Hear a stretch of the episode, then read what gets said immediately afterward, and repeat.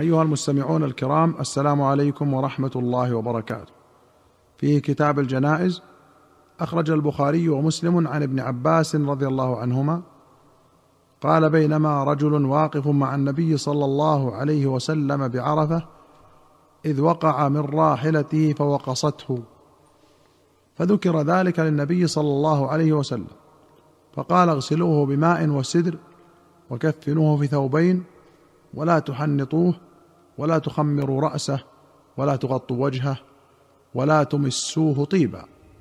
وفي رواية ولا تقربوه طيبا فإن الله يبعثه يوم القيامة ملبيا. وفي رواية فإنه يبعث يلبي.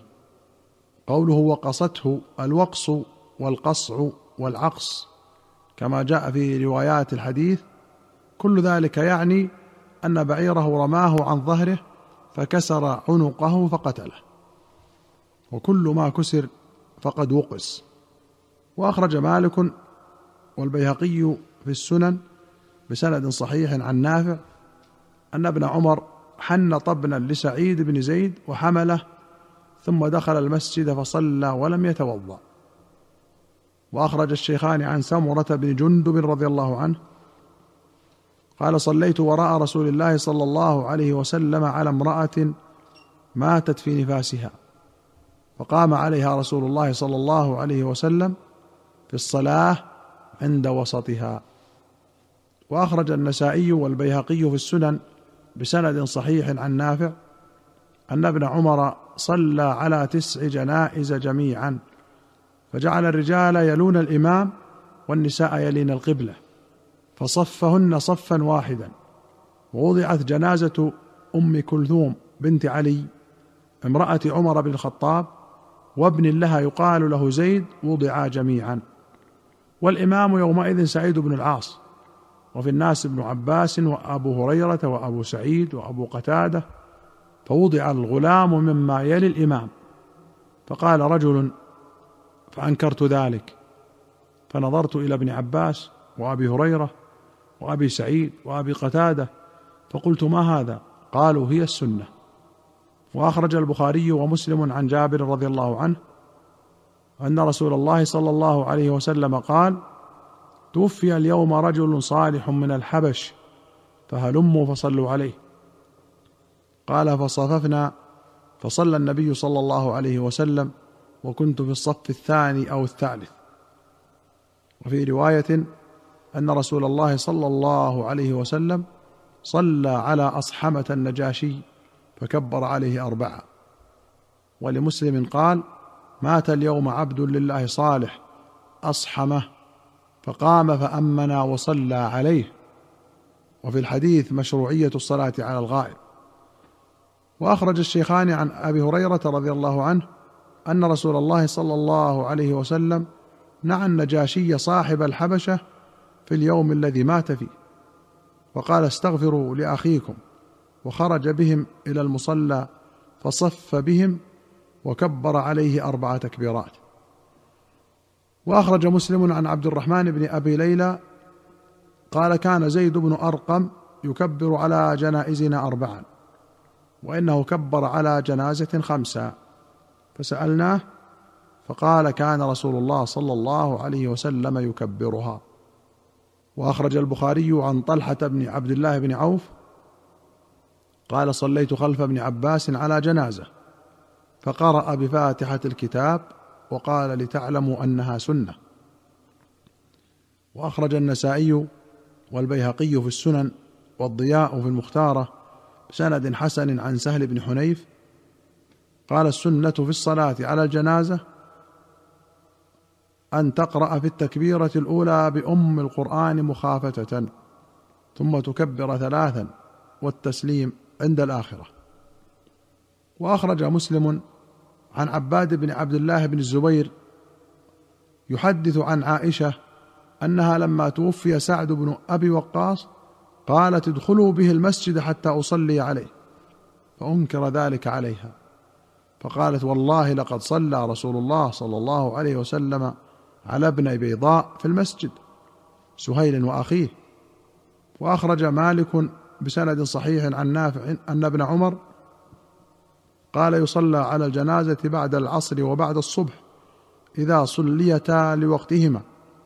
وأخرج مسلم عن عوف بن مالك رضي الله عنه قال صلى بنا رسول الله صلى الله عليه وسلم على جنازة فحفظت من دعائه اللهم اغفر له وارحمه وعافه واعف عنه وأكرم نزله ووسع مدخله واغسله بالماء والثلج والبرد ونقه من الخطايا كما ينقى الثوب الأبيض من الدنس وأبدله دارا خيرا من داره وأهلا خيرا من أهله وزوجا خيرا من زوجه وأدخله الجنة وأعذه من عذاب القبر أو من عذاب النار. قال عوف حتى تمنيت أن أكون أنا ذلك الميت. وأخرج أحمد وابن ماجة والترمذي وأبو داود وابن حبان والطبراني في الكبير والحاكم والبيهقي في السنن بسند حسن عن أبي هريرة رضي الله عنه. قال كان رسول الله صلى الله عليه وسلم إذا صلى على جنازة قال اللهم اغفر لحينا وميتنا وشاهدنا وغائبنا وصغيرنا وكبيرنا وذكرنا وأنثانا. اللهم من أحييته منا فأحيه على الإسلام. ومن توفيته منا فتوفه على الإيمان. اللهم لا تحرمنا أجره ولا تضلنا بعده. وأخرج الشيخان عن أبي هريرة رضي الله عنه أن النبي صلى الله عليه وسلم قال من شهد الجنازة حتى يصلى عليها فله قيراط ومن شهدها حتى تدفن فله قيراطان. قيل وما القيراطان؟ قال مثل الجبلين العظيمين. وللبخاري من تبع جنازة مسلم إيمانا واحتسابا وكان معها حتى يصلى عليها ويفرغ من دفنها فإنه يرجع من الأجر بقيراطين كل قيراط مثل أحد. ومن صلى عليها ثم رجع قبل أن تدفن فإنه يرجع بقيراط وأخرج مسلم عن عائشة رضي الله عنها أن النبي صلى الله عليه وسلم قال ما من ميت تصلي عليه أمة من المسلمين يبلغون مئة كلهم يشفعون له إلا شفعوا فيه. وأخرج مسلم عن كريب مولى ابن عباس أن ابن عباس مات له ابن بقديد أو بعسفان. فقال يا كريب انظر ما اجتمع له من الناس. فخرجت فإذا ناس قد اجتمعوا له فأخبرته. فقال تقولهم أربعون؟ قلت نعم. قال أخرجوه. فإني سمعت رسول الله صلى الله عليه وسلم يقول ما من رجل يموت؟ فيقوم على جنازته أربعون رجلا لا يشركون بالله شيئا إلا شفعهم الله فيه.